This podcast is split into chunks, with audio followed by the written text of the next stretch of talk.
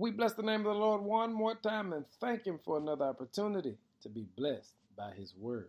Our focus today is interruptions. When was the last time you had a divine interruption? You know, you're right in the middle of your favorite TV show, and just when it gets good, there's a knock at the door. Or you're right in the middle of the end of the ball game, and just before they take the last shot, make that last pass, your wife walks in front of the TV and says, Can we talk? I'm talking about that kind of interruption that simply irritates you.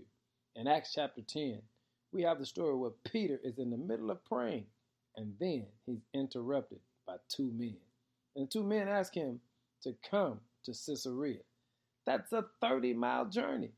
They ask him to come, stop praying, and walk 30 miles. And family, sometimes God puts you in a situation where he will divinely interrupt you to give you an assignment.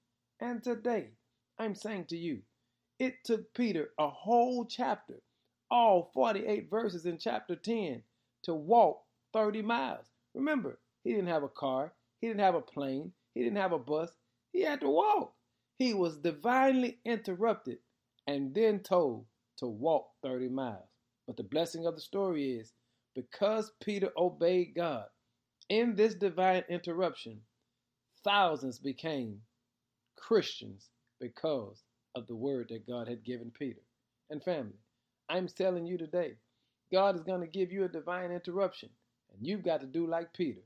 Obey the word of God and let somebody else be blessed through what God sends through you. It's called an interruption.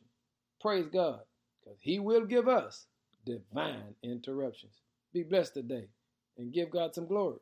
In Jesus' name, amen.